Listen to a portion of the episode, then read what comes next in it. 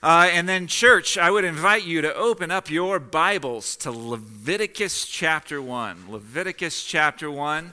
Leviticus is where Bible reading plans go to die. I thank you, everybody who said no. Yes, okay, that's good. That's good, right? We, uh, we, we get committed to it, right? It's the first of the year. We're reading through Genesis and we're like, look at God's creation. Look at Him setting aside a special people. Look at Him calling Abraham. And then we get into Exodus and we say, look at how He performed all of the plagues. He called Moses. He was in the burning bush. They got to the Red Sea. He split open the sea. They walked across. They, then they went up to the mountain. They got the law. It was an amazing thing. And then we get to Leviticus and our motivation starts to wane a little bit. We get to all of this complicated language about blood and sacrificial systems and kinds of animals that are brought forward and the kinds of things that priests are supposed to wear, and it starts to become challenging for us to engage with it. Uh, it's interesting, and you might be surprised to learn this, but when, uh, when Jewish children were trained up to know the word, to know the law, the very first thing that they would learn wasn't the book of Genesis, it wasn't Exodus. When they came to the Torah, they started with Leviticus. Leviticus was the thir- first thing that they dealt with, the first thing that they learned. And those who memorized it, it was the first thing that they memorized. So, um, to us, it feels a bit like uh, a priestly tech manual. Uh, there's a, I'm just going to help you understand a bit of how I have learned uh, a lot of what has gone into Leviticus. There's this uh, organization called the Bible Project. If you have a chance to look it up, the Bible Project is amazing. Go to thebibleproject.com. They have incredible resources on Leviticus. Uh, it has helped me a lot as I have been preparing. I would encourage you to go there. But uh, yeah, Tim Mackie, the guy who runs the Bible Project, he has basically said, hey, this feels like a priestly tech manual. You know, as we come to it, see, we see all of these instructions and we, we don't totally understand. And, and here's the thing we live in a world where we do not have Levitical priests. We don't sacrifice animals, amen. We're in the new covenant, right? We don't have a tabernacle, right? The tabernacle is now in us, right? So, in many ways, Leviticus and reading Leviticus can feel a little bit pointless. So, like this, uh, this reminds me of the coronation of King Charles, which happened just a few weeks ago. Uh, everything that happened in the coronation of King Charles is part of a tradition that is rich with meaning. And every person who watched, not every person, that might be a little extreme. Let's say 95% of the people who watched the coronation of King Charles had no idea of the kind of meaning that was invested into the actions that they took. You have highly technical instructions for how uh, the, the, the monarchy was supposed to go about this, and those instructions were followed to a T because of tradition. But right now, to the majority of people, that tradition feels pointless because the tradition is actually rich with Christian meaning, and Christianity means nothing to the vast majority of British folk. So the action, in many ways, felt pointless, feels pointless, because we can't relate to the richness of the actions. It's just something that keeps in line with a thousand year old tradition. And so while Leviticus can feel very unrelatable to us, I want you to know an Israelite who lived in this time would have instantly related to the richness found in the meaning of these highly technical instructions. To them, this was not pointless. To them, it was rich with meaning. And so I want to help us grasp their circumstances and their reality so that we might be able to see the richness that is there. So uh, Leviticus comes to us, and it is right in the middle of the Torah. The Torah is the first five books of the Bible.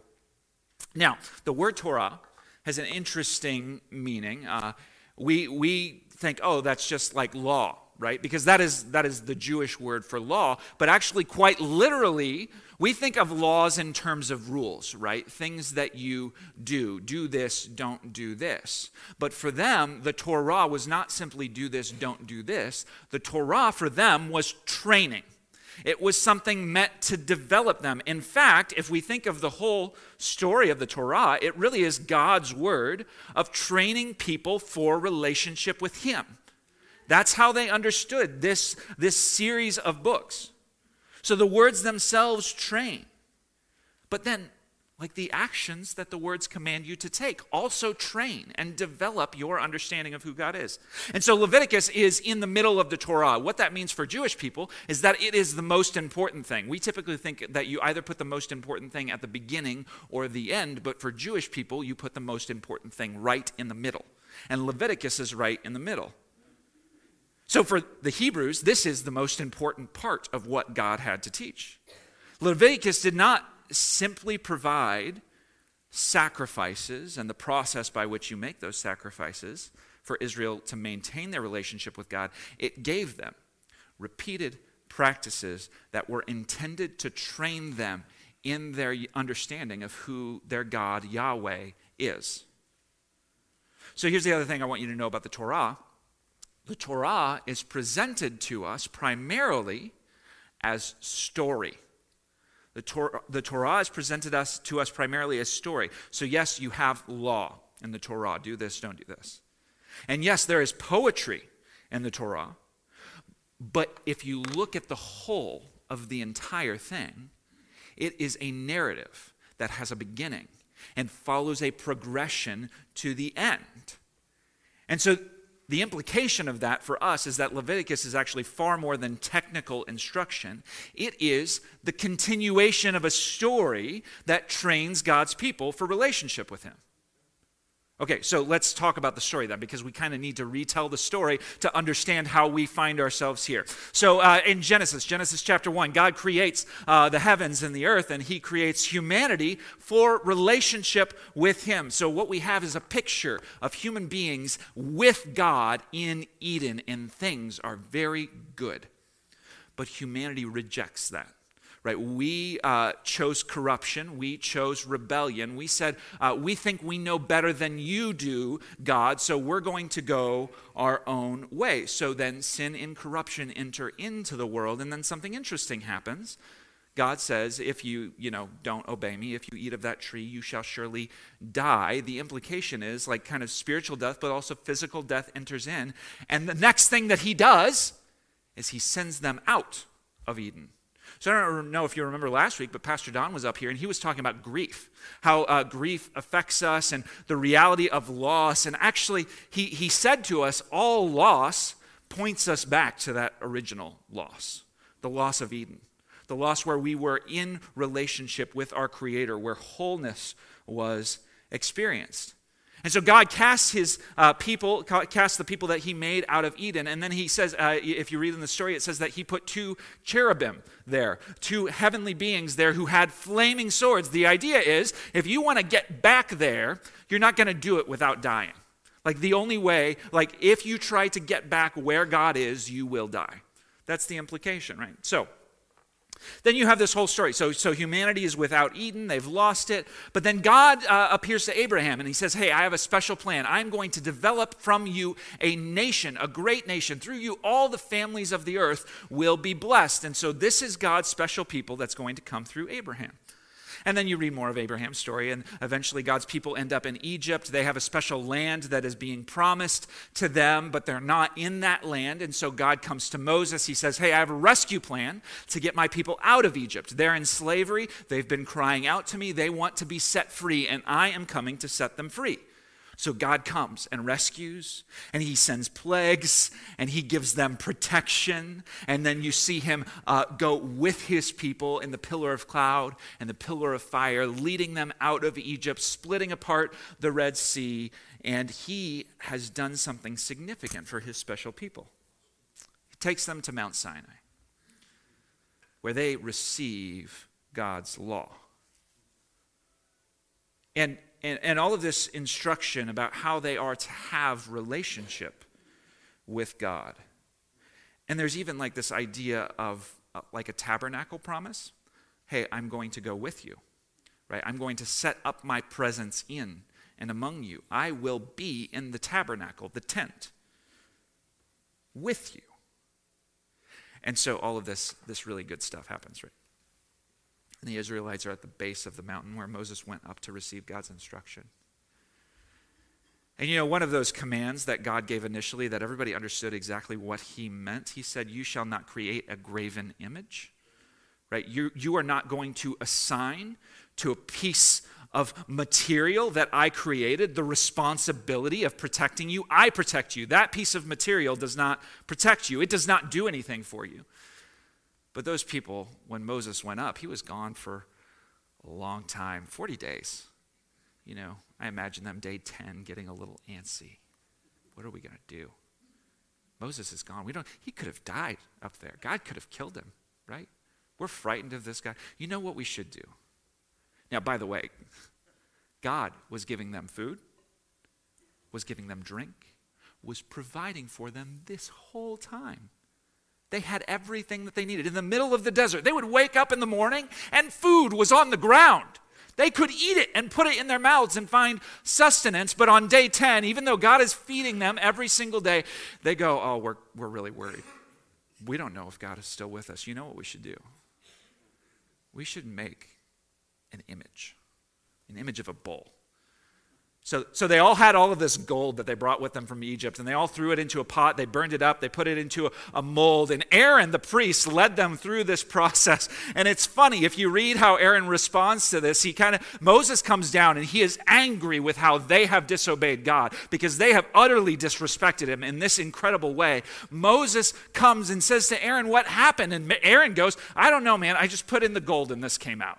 Right? That's literally what he says. And, um, and so you see sin and corruption still a part of the story. That God says, don't do this, that relationship with me, this is what it looks like. And his people are still betraying him and still rebelling against him. So there's this whole process that, that the people of Israel go through, and then you have instruction to Moses this is how you're going to build the tabernacle, the place where I'm going to go. And so they build the tabernacle. They say, hey, uh, you're going to put uh, on the entrance of the tabernacle, there are going to be two sheets, and on those two sheets will be pictures of heavenly beings, cherubim. And in front of those two heavenly beings will be an altar that does not stop burning. Remember the, the cherubim outside the garden with the flaming swords, right? The implication God is there, but to get through there requires death. So, uh, so they build the tabernacle. And there is this idea that somehow, because he's there in the midst of us, there is a way for us to be back with him. But then you have this interesting moment. You had that moment of the defeat with the golden calf. Israel sinned against God. You had all of this instruction given for the tabernacle. But then at the end of Exodus, we read something really interesting. Exodus 40, verse 34 and 35. And this is what prepares us for the next part of the story that we encounter in Leviticus. Exodus 40, 34 and 45, eh, 35, it says this Then the cloud covered the tent of meeting and the glory of the Lord filled the tabernacle. Now, this is a celebratory event. It means God has taken up residence among us. He's kept his promise, but verse 35. And Moses was not able to enter the tent of meeting because the cloud settled on it and the glory of the Lord filled the tabernacle.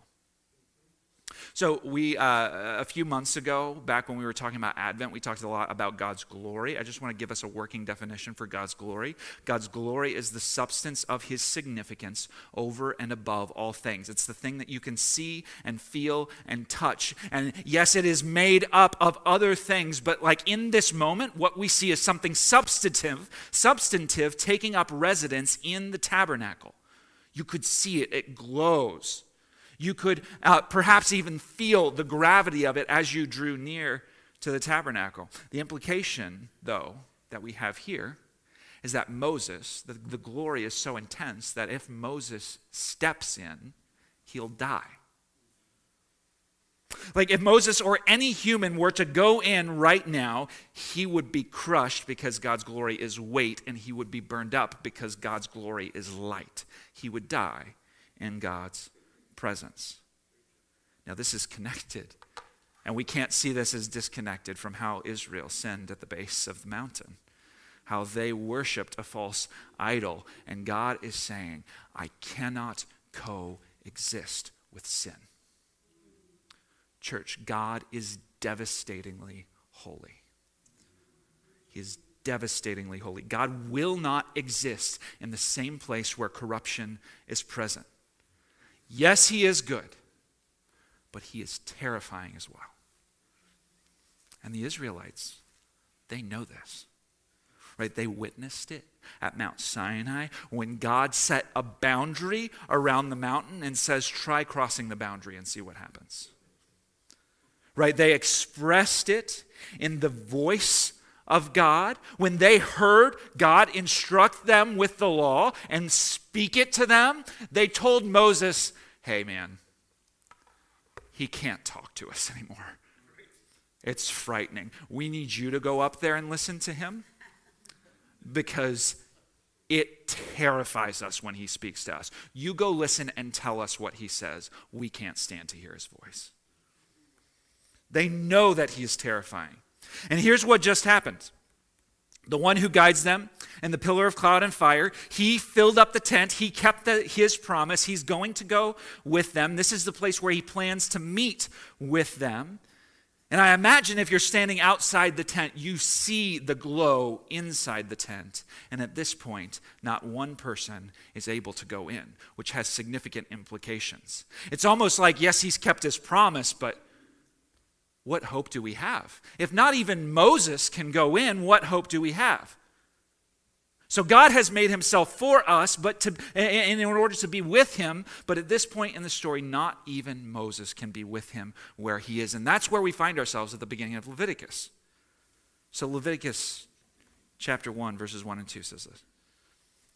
The Lord called. Just so you know, the word Leviticus, we get it from these first three words. It's in the Greek that we get this. Uh, the, the, this passage was originally written in Hebrew, but in both of these, the title given for this book is And He Called.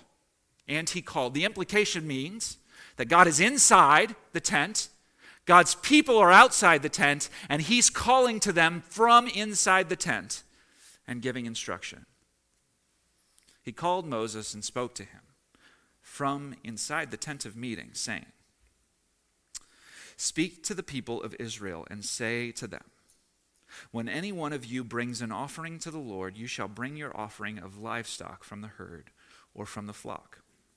Okay, so God is inside the tent, Moses is outside, and he says, When you bring an offering.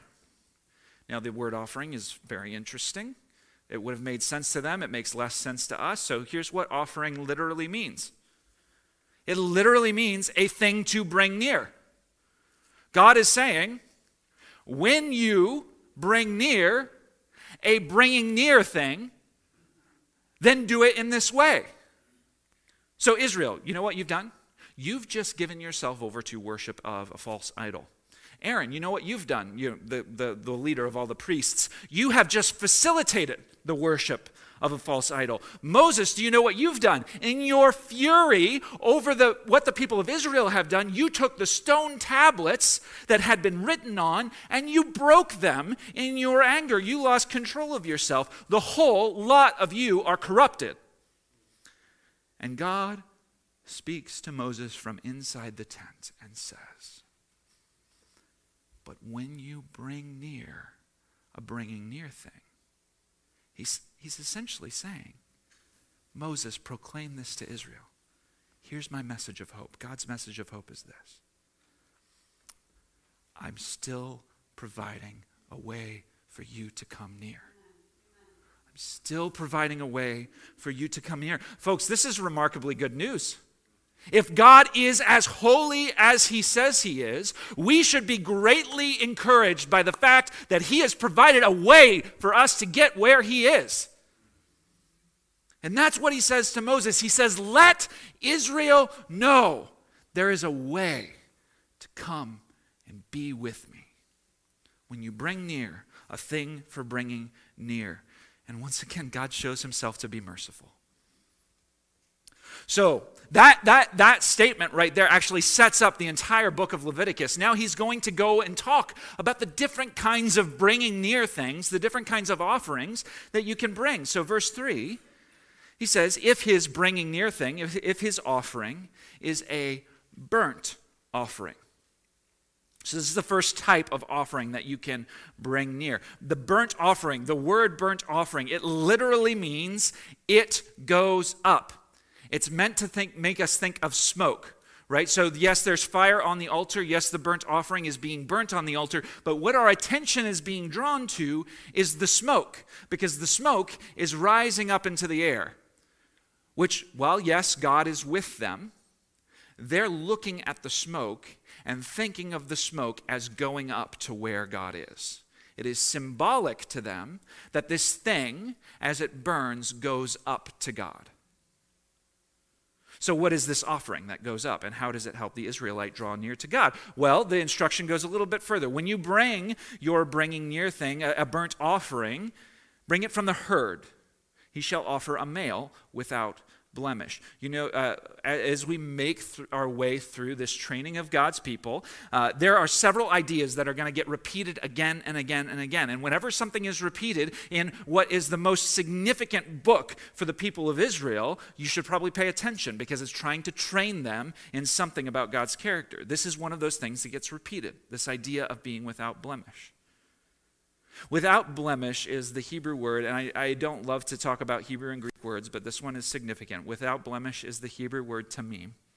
It means having a quality of wholeness or integrity. So when this speaks of animals, it's speaking of physical qualities of the animal. All of the limbs need to be intact. You can't have any broken legs. It could not have any sores on it. It couldn't be blind it needed to be a perfect specimen. If we could get that back up there, is that, do we have having a quality of wholeness or integrity up there? Yes, let's leave that up there for just a little bit. So it's having a quality of wholeness or integrity. So that's, that's in relation to animals, though. Right? So this is, when, when it says it, it needs to be without blemish, he's saying this is, this is the kind of thing that you're going to bring to me when you draw near. It's interesting, though, that this word, this Hebrew word that we're talking about, is not first used in relationship to animals, it's used in relationship to a person. In the book of Genesis, it speaks to us about Noah. It's the first time this word is used in the entire Torah.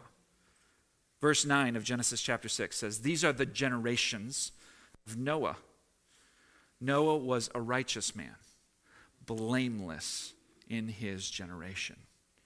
Noah walked with God. Now, if you read just a little bit earlier than this, you will see that Noah's generation was corrupted. Noah was a righteous man, right?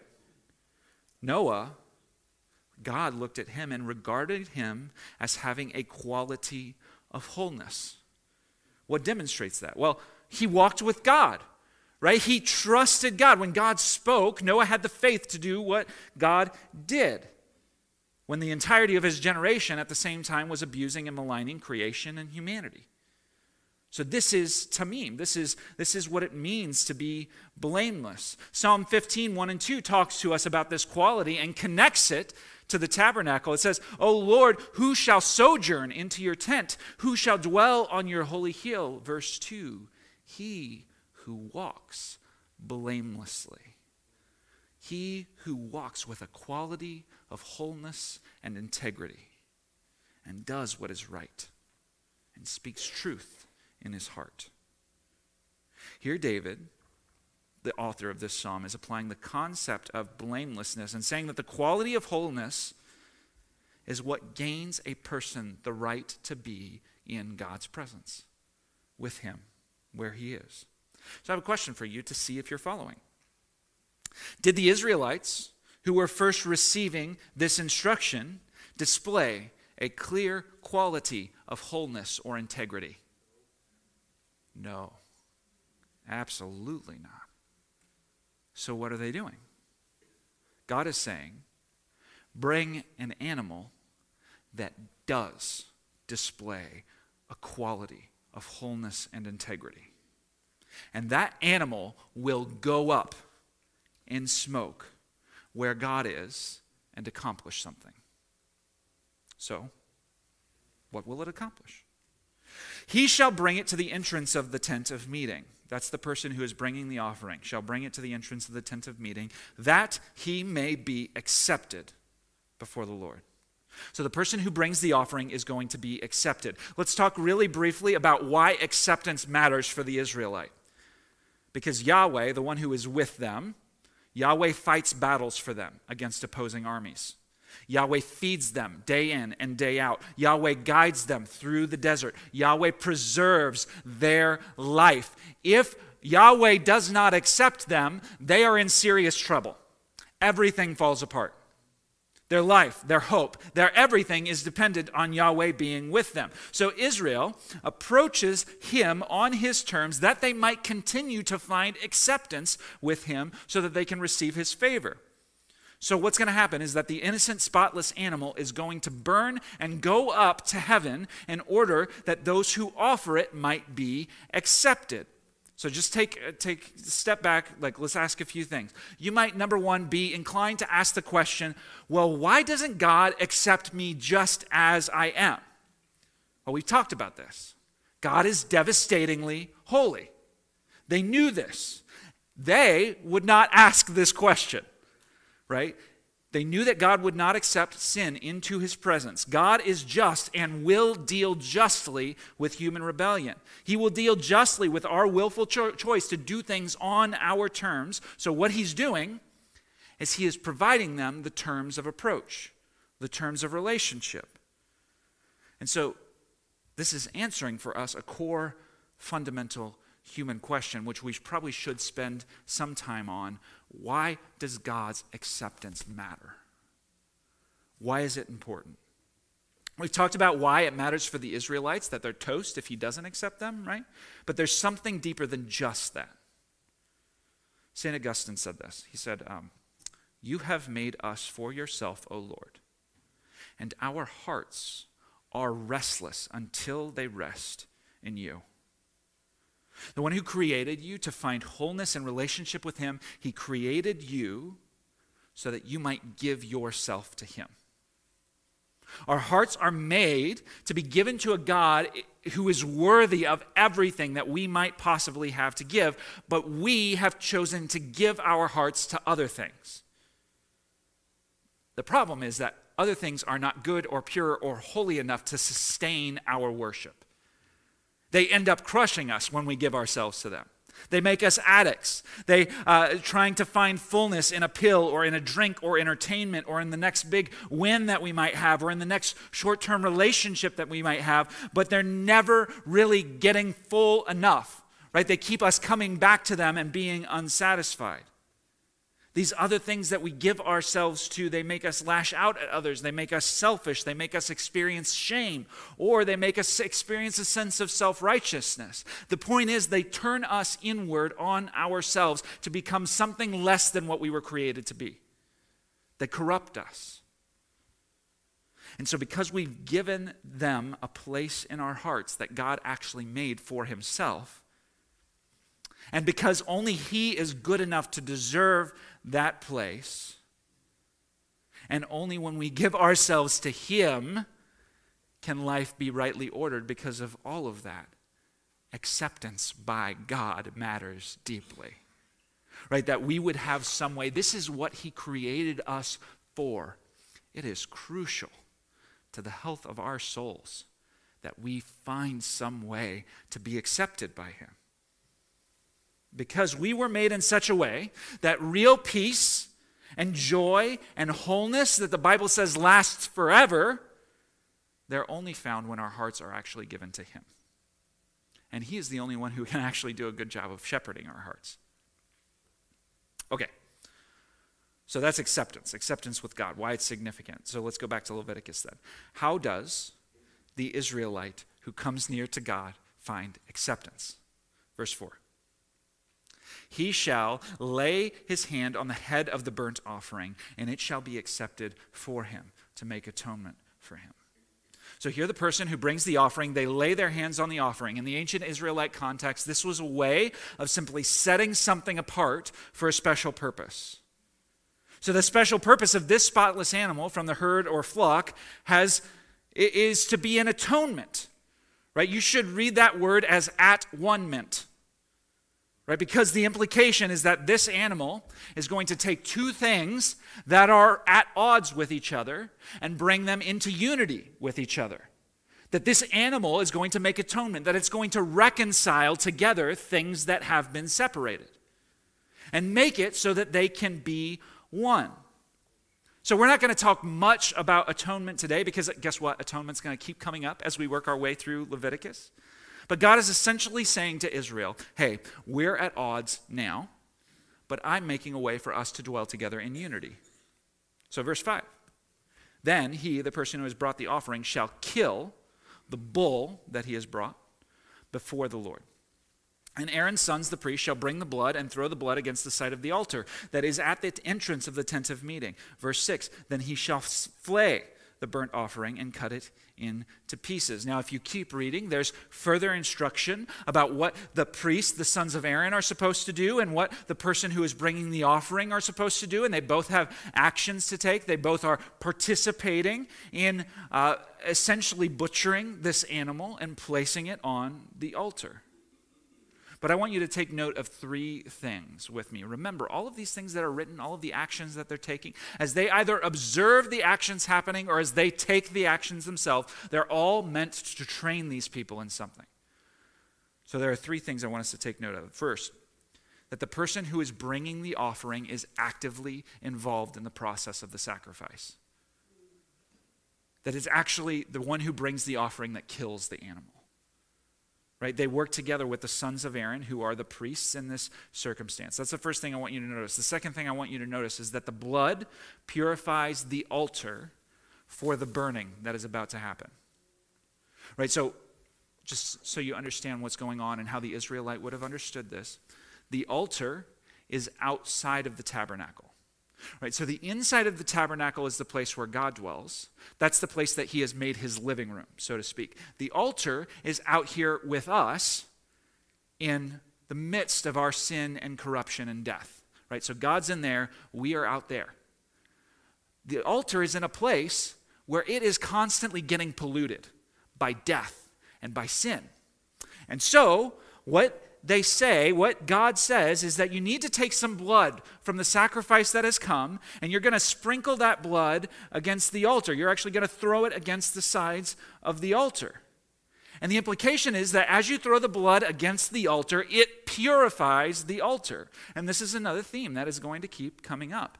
Leviticus 17:11 says this: "For the life of the flesh is in the blood." And I have given it to you on the altar to make atonement for your souls. For it is the blood that makes atonement by the life. So, what every Israelite understood when they saw blood is that even though the thing has died, the life of the thing that has died is still present in the blood. So even though it's been killed, the blood is there, and therefore there is still life there because it's inside of the blood. So to draw near to God, here's what I do I kill my innocent, spotless animal who did nothing to deserve the circumstance that it's in right now. And what the priest does is that after I kill the innocent, spotless animal, it takes the blood of that animal and sprinkles it on the altar so that the life of the innocent, spotless thing is sprinkled in order to purify the altar, making it a clean altar so that it can be used after being polluted in this world that has been corrupted by sin and death. Right? So here's what the Israelite was learning the life of the innocent thing purifies the corruption of sin and death. They learned this message time and time and time again. There are things that have been polluted by sin and death, and the life of the innocent thing cleanses them. So that was the second thing I wanted you to take note of. The third thing I wanted you to take note of is to remember with me that it goes up. That burnt offering is referencing smoke. In a similar way to the blood, when an Israelite would watch the smoke of the burning thing go up into the air, their experience was this. They're thinking, this innocent animal is now going up into God's presence so that it can go to God and plead atonement for me, so that God will accept me. Okay, so there's one more thing I want you to notice. All of this was a way for the Israelites to find reconciliation with their God.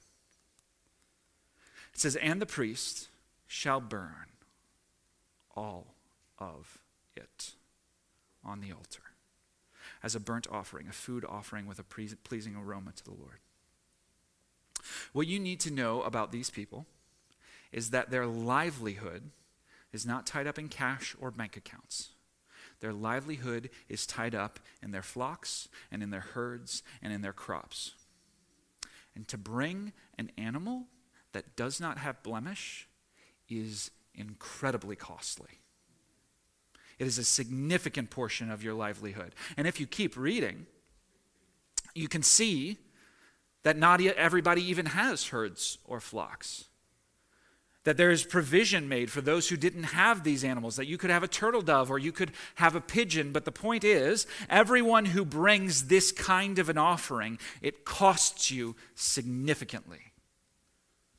But here's the other thing with most sacrifices, what would happen is that you would bring your sacrifice, and that part of your sacrifice would go to Yahweh, but that you would actually get to keep part of the sacrifice that you bring. You'd get to take it home with you.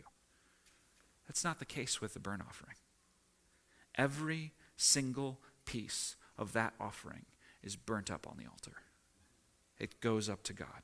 Imagine someone walking in here with a briefcase full of $15,000 in cash and setting it on the table and lighting it on fire. What would you feel? What would you experience as you watch that person light that type, that, that weight of a livelihood on fire? I bet you there's more than a few of us that would go, no, right? Like, think of what that could be used for. Don't do that. But this is what they all witnessed when they saw people bringing their offering. And it happened at the beginning and the ending of every single day people taking the entirety of a significant portion of their livelihood, killing it, having its blood sprinkled, and burning up the entire thing to make atonement between them and God. Okay, so what does this have to do with us? Because if you haven't noticed, I'm not holding a knife, and you all didn't bring animals here. So, um, yeah, thank you, Jesus. That's right. Amen. The reason I'm not holding a knife is because Christ is the fulfillment of these things which God was teaching his people about. The first way is this that God calls for an innocent and blameless offering. And 1 Peter 1:19 it tells us that we were purchased by the blood of Christ, a lamb without spot or blemish. Jesus gave all of himself as an innocent offering to God to make it possible for us and God to be at one, so that now through faith in Jesus, we can find acceptance with God. So, in both Old and New Testaments, God has made a way for people to be with Him. He's telling us, He's showing us that He wants relationship with us. But I want you to take note of something. The burnt offering also shows us how much God cares about our heart and devotion. It tells us that He does not want us in halfway. He does not want us in part of the way. He doesn't want us claiming to follow Him but giving ourselves to something else. He wants every part of us, even in the Old Testament. Malachi 1 13 and 14. Verse 13 says this, But you say, what a weariness this is. And you snort at it, says the Lord of hosts. You bring what has been taken by violence, or is lame or sick, and this you bring as your offering. God's saying, He's speaking of the nature of the kinds of offerings that they bring when they bring their burnt offerings. He's saying, You have not allowed your heart to be fully devoted to me. You've taken the weakest among your flock. You've not taken the best that you've had to give, and you bring it to me. He says, Shall I accept that from your hand, says the Lord? Cursed be the cheat who has a male in his flock and vows it and yet sacrifices to the Lord what is blemished. For I am a great king, says the Lord of hosts, and my name will be feared among the nations. The burnt offering was a way for the Israelite to say, God, I value you more than anything else. God, I trust that if I give you everything now, that you will give me what I need for tomorrow. So when people offered it as a religious action, but without true devotion to God, God detests it. He says, I can see what you're doing. I can see that you're just pretending. And the same is true of us.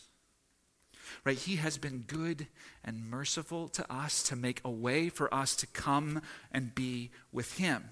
And he did that by making Jesus the sacrifice, making Jesus the fragrant offering, but it still calls for all of our devotion. Romans 12:1. We read it this morning. I appeal to you.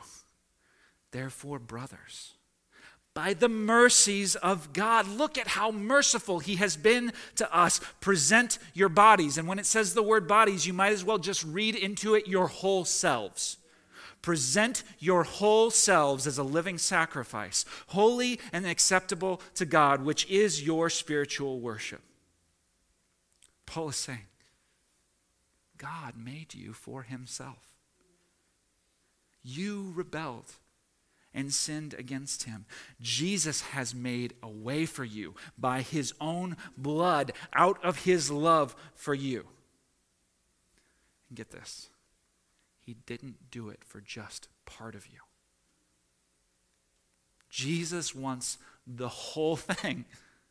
Every part that you have to give your money, your skills, your time, your family, your career, your relationships for His glory. The burnt offering teaches us something about what God wants. So may not the story of our lives simply be I went to school, I got a job, I got married, I paid off my mortgage, I was nice to people, and then I died. May it be. Jesus died for me. And now everything I have is for him. So what? Give God the thing he has always wanted the whole time. What does God want more than anything? These sacrifices were not about the sacrifice themselves. The blood of bulls and goats has no power to save. So listen to this in Psalm oh, throughout the Old Testament, God repeats this message. Psalm 51, 16 and 17 says this: For you do not delight in sacrifice, or I would give it. You will not be pleased with a burnt offering. The sacrifices of God are a broken spirit, a broken and contrite heart. O God, you will not despise. Hosea 6 6. For I desire steadfast love and not sacrifice, the knowledge of God rather than burnt offerings. 1 Samuel 15 22. Samuel said, Has the Lord as, as great delight in burnt offerings and sacrifices as in obeying the voice of the Lord? Behold, to obey is better than sacrifice, and to listen than the fat of rams. Isaiah 111. What to me is the multitude of your sacrifices? I have had enough of burnt offerings, of rams, and the fat of well fed beasts. I do not delight in the blood of bulls or of lambs or of goats. So, what has God always and ever wanted from his people? Like, let me just ask a question. What does any spouse want from their spouse? The same thing their whole heart, their complete devotion for all of their life. The offering was only a window, it was only a training tool to help form the heart of the giver into understanding who Yahweh was. It was a window into the heart of the giver. So, so there are three kinds of people, and I, I want to talk about three kinds of people in this room today. The, the first kind of person that I want to talk about is the person who trusted in Christ a long time ago, but you know that you are not right with God because you know there are places, multitudes, or perhaps one that you're saying he doesn't get that. He doesn't get that part of me. And hallelujah, you do not need to offer a burnt offering this morning. You need to commit, recommit your life to Christ. He had your heart at one time, but you decided to give it to other things. And it's time for you to give him all that he has wanted the whole time, every part of you. And so, if that's you this morning, if you're that first person that I described, I would encourage you do not leave this building today without finding a person who can pray for you. Find me after the service, find Don or Debbie after the service, find anybody who you trust in this room after the service. Have us pray with you. If you're like, I've been holding back, there's a part that I've said he can't have. The second kind of person I want to talk to uh, uh, this morning is the person who has already devoted your life to God. If you have already devoted your life to God, He has your whole heart. Here's the great thing about the burnt offering you could give a burnt offering anytime that you wanted. All the time. It was up there to give. You didn't just have to do it when you were recommitting to God, it was always there before you. And the encouragement to us on this side of Jesus' sacrifice is this Hebrews 13 15. If Jesus has all of us already, then in verse 15, through him, that is Jesus, then, let us continually offer up a sacrifice of praise to God. That is the fruit of lips that acknowledge his name. Your ongoing, sincere worship and service to him is your burnt offering. The third kind of person I want to talk to is the person who has never trusted in Christ. If you have never trusted him in, in Christ and given him your heart, I want to talk to you about some realities before Jesus and after Jesus. Relationship with God and forgiveness have always been received in the same way, whether it's Old Testament or New Testament, before Jesus, after Jesus. It's always been through faith. God says, Here's the way. Will you go the way that I am providing? So before Jesus, it was faith was expressed like it was in Leviticus chapter 1. There was a confession of sin. There was a, willing to, a willingness to accept a substitute on your behalf who would die, who would go up to God, who would make atonement for you. And there was then what preceded your devotion to the one true God after Christ. Faith is expressed through confession of sin a willingness to accept a substitute sacrifice for sin, Jesus, and then your devotion to the one true God. Before Jesus, you know, the Israelites, they did not know, they didn't have an awareness of everything that God was up to, but today we do. And this is the pathway that we're told. This is the way that we are given. Romans 10 9. If you confess with your mouth that Jesus is Lord and if you believe in your heart that God raised him from the dead, you will be saved.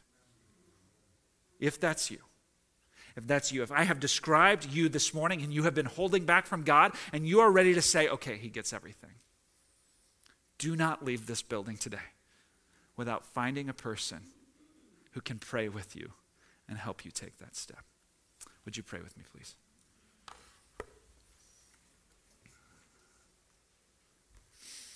Holy Spirit, I pray for these, your people. Would you bless them? Those who have committed themselves to you, those who are walking day by day and trying to discover what this faith thing looks like in their spheres of influence and trying to work it out in their own lives, would I bless them to be offering up to you a sacrifice of praise this morning? You have done great things for us, and we are glad. Would you lift up celebration and joy in our hearts? But I pray for the person or the people in this room who have been holding something back from you. Lord, who have known your goodness and at one time were all in, but they've backed off. Lord, would you inspire in them conviction of their hearts of sin? And not only that, Lord, would you inspire them to take the step of dedication that you are calling them to? To recommit themselves to you. And Lord, I pray for the person who has not yet believed in you. Lord, that they would know the peace and the joy and the wholeness of what it is to be fully welcomed into relationship with you, not because of one single thing that they've done, because, but because of what you have accomplished to provide a way for them to come to you. Lord, would you give faith this morning? And would you be enthroned on our praises? We pray in Jesus' name.